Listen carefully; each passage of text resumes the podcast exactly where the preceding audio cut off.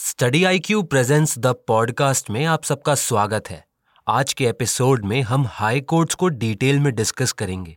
Sir, high courts को हम कैसे समझ सकते हैं? इंडिया के अंदर एक single integrated judicial system follow होता है, जहाँ पर सुप्रीम कोर्ट को सभी कोर्ट्स का हेड माना जाता है और हाई कोर्ट्स सुप्रीम कोर्ट के सबऑर्डिनेशन में फ़ंक्शन करता है। हवेवर स्टेट लेवल पर high court highest judicial body के तौर पर फ़ंक्शन करती है। और यदि हाईकोर्ट के जुरिस्डिक्शन की बात की जाए तो हाईकोर्ट का जुरिस्डिक्शन स्टेट लेवल तक सीमित होता है। अगर हाईकोर्ट के कंपोजिशन की बात करें तो हाईकोर्ट का कंपोजिशन फिक्स नहीं होता और ना ही हाईकोर्ट की स्ट्रेंथ फिक्स होती है। हवेवर प्रेसिडेंट ऑफ़ इंडिया के पास ये पावर होती है कि वो डिसाइड करे कि हाईकोर्ट के अंदर अलोंग विद चीफ जस्टिस कितने जजेस होंगे। सिंपल वर्ड्स में बात की जाए तो केसेस के लोड के आधार पर प्रेसिडेंट हाई कोर्ट्स की स्ट्रेंथ स्पेसिफाई करते हैं। सर क्या आप हमें हाई कोर्ट से रिलेटेड कुछ कॉन्स्टिट्यूशनल प्रोविजंस के बारे में बता सकते हैं? इंडियन कॉन्स्टिट्यूशन के अंदर आर्टिकल 214 स्टेट्स के अंदर हाई कोर्ट की प्रेजेंस की बात करते हैं। आर्टिकल 214 के तहत ये कहा गया है कि हर स्टेट में there shall be a high court और फिर आर्टिकल 215 के तहत हाई कोर्ट को कोर्ट ऑफ़ रिकॉर्ड्स बोला गया है।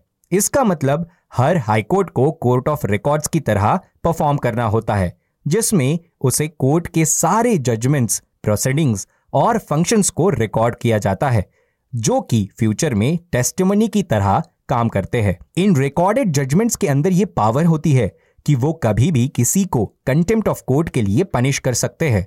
फिर आर्टिकल 216 में हाईकोर्ट्स के कंपोजिशन की बात की गई है, जहाँ पर जिसके तहत यह बताया गया है कि हर हाईकोर्ट के अंदर एक चीफ जस्टिस होंगे और जजेस होंगे, जिन्हें president time to time appoint करेंगे और हाईकोर्ट की स्ट्रेंथ भी प्रेसिडेंट के द्वारा डिसाइड की जाती है।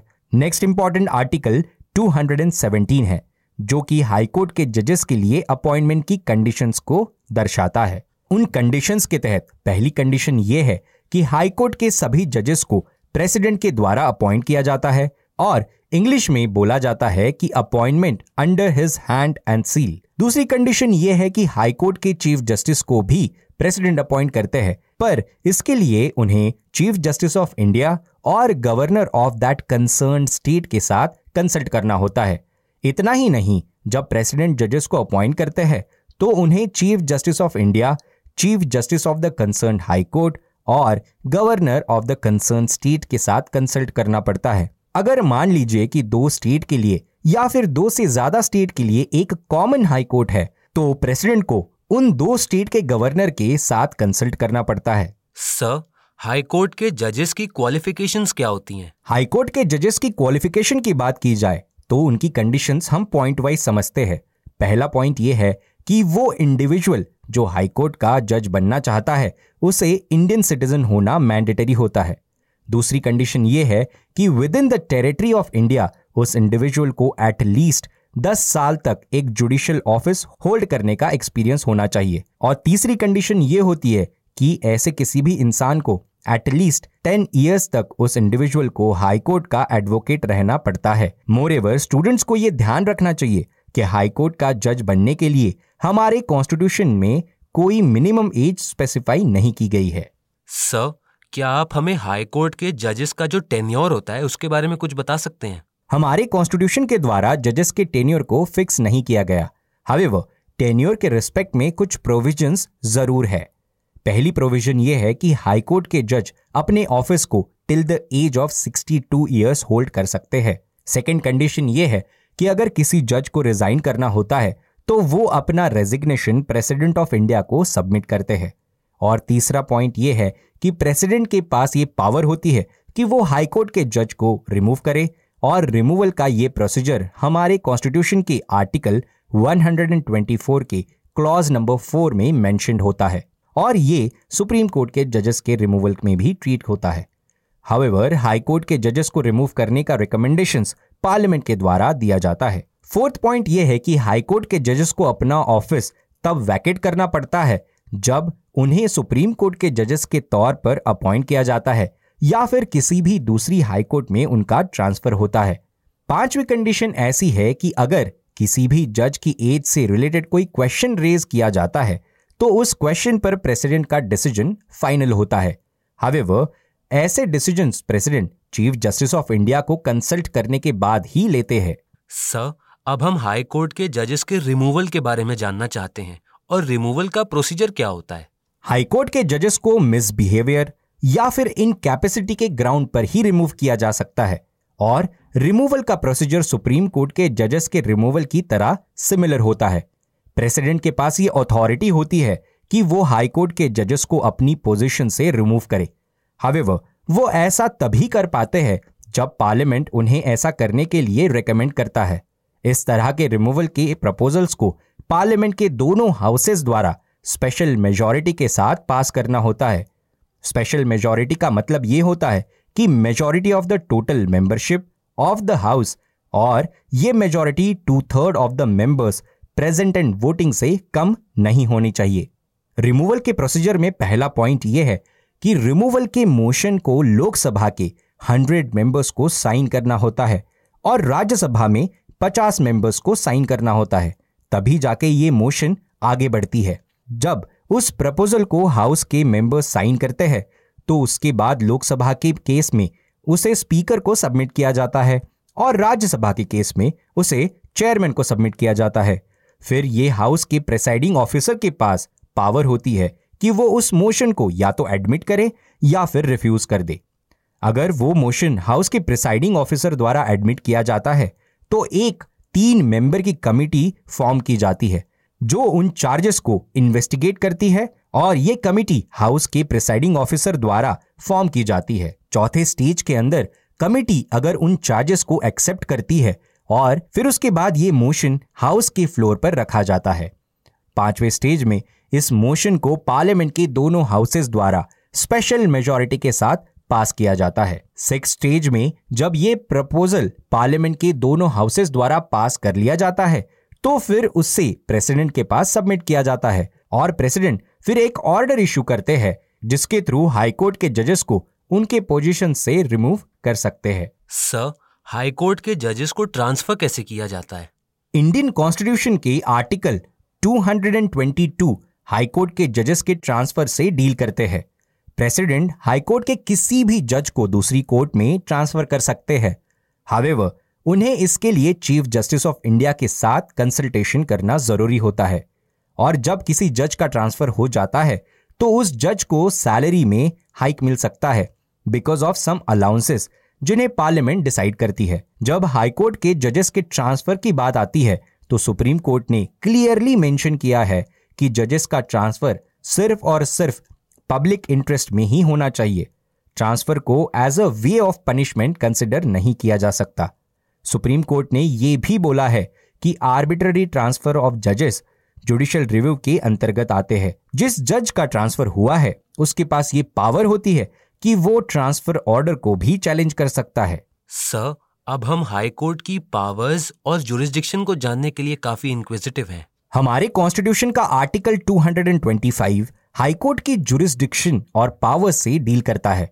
हाईकोर्ट को स्टेट के अंतर्गत हाईएस्ट कोर्ट ऑफ़ अपील माना गया है और हमारे कॉन्स्टिट्यूशन ने हाईकोर्ट को यह भी पावर दी है कि वो कॉन्स्टिट्यूशन को इंटरप्रेट कर सकती है और हाईकोर्ट के पास फॉलोइंग जुरिस्डिक्शंस होते हैं, जैसे कि number one original jurisdiction number two writ jurisdiction number three appellate jurisdiction number four supervisory jurisdiction number five control over subordinate courts number six a court of a record number seven power of judicial review students को यह समझना चाहिए कि जब high court किसी plea को first instance में deal करती है तो ऐसी केस ओरिजिनल जुरिस्डिक्शन के अंतर्गत आती है। ओरिजिनल जुरिस्डिक्शन के आधार पर हाई कोर्ट जिन मैटर्स को सुनती है, वो ये है कि कंटेम्प्ट ऑफ़ कोर्ट हो, किसी एमएलए या फिर मेंबर ऑफ़ पार्लियामेंट के इलेक्शन हो या फिर रेवेन्यू मैटर्स या फिर एनफोर्समेंट और फंडामेंटल राइट्स जहाँ पर इन्फ्रिंज हो रहे हो या फिर वायलेट हो रहे हो इन सारी केसेस में हाईकोर्ट के पास ओरिजिनल जुरिस्डिक्शन होता है। सर क्या आप हाईकोर्ट की रिट जुरिस्डिक्शन के बारे में कुछ बता सकते हैं? जैसे कि हमने पहले भी डिस्कस किया है कि हाई कोर्ट फंडामेंटल राइट्स को एनफोर्स करने के लिए बहुत सारे मेजर्स ले सकता है। हाई कोर्ट के पास फंडामेंटल राइट्स के एनफोर्समेंट के लिए और ऑर्डिनरी लीगल राइट्स के एनफोर्समेंट के लिए कुछ रिट्स इशू करने की पावर होती है। जैसे कि habeas corpus certiorari mandamus prohibition and quo warranto इन सारी रिट्स को सिर्फ़ टेरिटोरियल जुरिस्डिक्शन के अंतर्गत ही नहीं, बल्कि टेरिटोरियल जुरिस्डिक्शन के बाहर भी इशू किया जा सकता है। और ये रिट्स किसी भी पर्सन के अगेंस्ट किसी भी अथॉरिटी के अगेंस्ट या फिर गवर्नमेंट के अगेंस्ट इशू की जा सकती है। सर क्या हाईकोर्ट के पास सुपरिंटेंडेंस की पावर भी होती है? हाईकोर्ट का रिट जुरिस्डिक्शन ये कोई एक्सक्लूसिव टूल नहीं है, बल्कि वो कॉन्करेंट टूल है सुप्रीम कोर्ट के रिट जुरिस्डिक्शन के साथ अंडर आर्टिकल 32 और स्टूडेंट्स को ये बात समझनी चाहिए कि हाईकोर्ट्स का रिट जुरिस्डिक्शन सुप्रीम कोर्ट के रिट जुरिस्डिक्शन से ब्रॉडर होता है। ये ऐसा इसलिए है क्योंकि सुप्रीम कोर्ट सिर्फ़ और सिर्फ़ एनफोर्समेंट ऑफ़ फंडामेंटल राइट्स के लिए ही रिट इशू कर सकता है। लेकिन हाई कोर्ट्स फंडामेंटल राइट्स के साथ साथ लीगल राइट्स के लिए भी रिट इशू कर सकता है। सर क्या आप हमें हाई कोर्ट की सुपरिंटेंडेंस की पावर के बारे में कुछ बता सकते हैं? हमारे कॉन्स्टिट्यूशन के आर्टिकल 227 हाई कोर्ट को सुपरिटेंडेंस की पावर देते हैं। बेसिकली इसे सुपरवाइजरी जुरिस्डिक्शन बोला जाता है। सुपरवाइजरी जुरिस्डिक्शन का मतलब ये होता है कि हाई कोर्ट के पास ये पावर होती है कि वो सभी लोअर कोर्ट्स को और ट्रिब्यूनल्स को, जो उस स्टेट की टेरिटोरियल जुरिस्डिक्शन के अंतर्गत आते हैं, उन्हें सुपरवाइज करता है। हावेवर हाई कोर्ट के पास मिलिट्री कोर्ट्स और ट्रिब्यूनल्स में जुरिस्डिक्शन की पावर नहीं होती। हाई कोर्ट के द्वारा दिया गया कोई भी डिसीज़न सभी सबऑर्डिनेट कोर्ट्स के ऊपर बाइंडिंग माना जाता है। सर क्या कभी हाई कोर्ट किसी केस को ट्रांसफ़र भी कर सकती है? हमें यह भी समझना चाहिए कि कॉन्स्टिट्यूशन का आर्टिकल 228 हाई कोर्ट को यह पावर देता है कि वो सबऑर्डिनेट कोर्ट में चल रहे किसी भी केस को अपने जुरिस्डिक्शन में ला सकता है। हावेवर हाई कोर्ट ऐसा तभी करती है जब उन्हें यह लगता है कि वो केस लॉ के इंटरप्रिटेशन से रिलेटेड है या फिर कॉन्स्टिट्यूशनल इंटरप्रिटेशन से रिलेटेड है। हमारे कॉन्स्टिट्यूशन का आर्टिकल 230 हाईकोर्ट के जुरिस्डिक्शन के एक्सटेंशन से भी रिलेटेड होता है। बेसिकली कॉन्स्टिट्यूशन ने पार्लियामेंट को यह अथॉरिटी दी है कि वो दो या फिर दो से ज़्यादा स्टेट्स और यूनियन टेरिटरीज के लिए एक कॉमन हाईकोर्ट एस्टैब्लिश कर सकती है।